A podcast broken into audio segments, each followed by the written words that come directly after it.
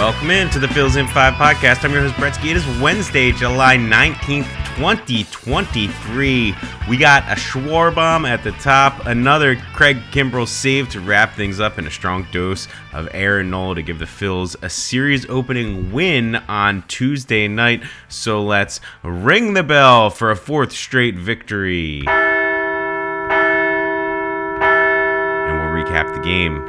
Aaron Cruz threw a 1 2 3 first inning. Kyle Schwarber wasted no time giving the Phillies the lead on the first pitch of the game from opposing starter Julio Teheran, clubbing his 26th home run of the season over the left field wall.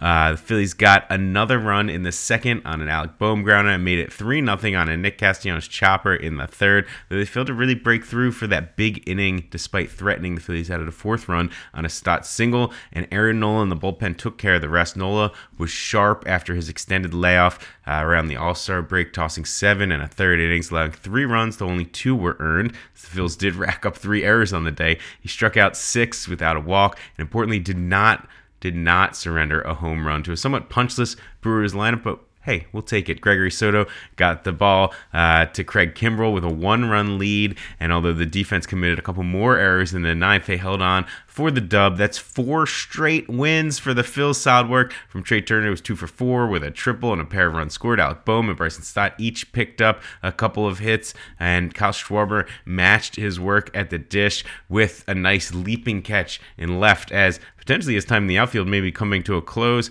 Bryce is ready to take over at first base. Solid team win to keep things rolling. Let's ring that bell again.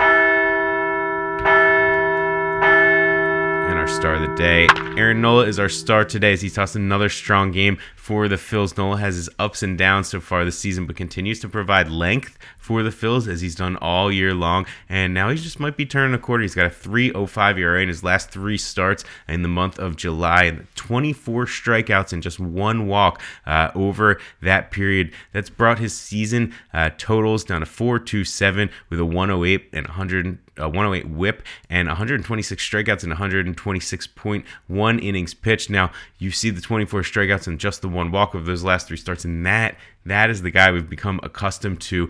And a hot stretch run here could really make Aaron Nola a whole lot of money this offseason. That sure would be nice to see. All right, some news and notes. Not much today. We're still waiting on Bryce Harper making his appearance in the field. Uh, Rob Thompson, a little cagey about exactly when that is going to happen, but we're going to keep our eye on it for you. And of course, you know, you'll know you'll see Bryce out there. It's not going to be uh, something quiet that goes uh, unnoticed by the Phillies faithful. All right, a quick look around the NL East. The Braves lost a slugfest to the Diamondbacks last night, 16 to 13. They'll continue the series today. The Nationals split uh, the first two with the Cubs, so they'll be back at it tonight. The Marlins lost their first two uh, at St. Louis and have lost five straight games coming out of the break. Of course, they beat the Phils right before the All Star break.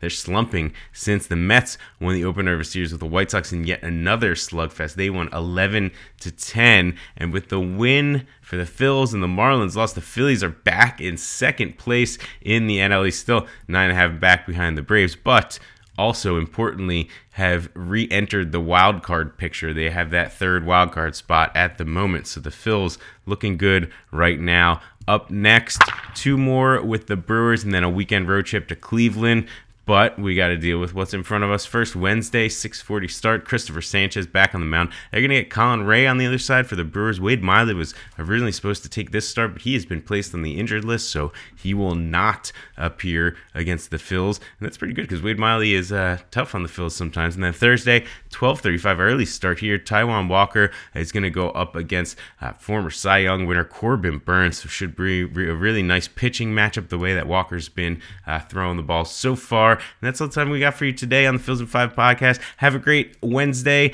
and we will be back with you on Friday to wrap up the rest of the Brewers series and take a look at the weekend. Talk to you soon.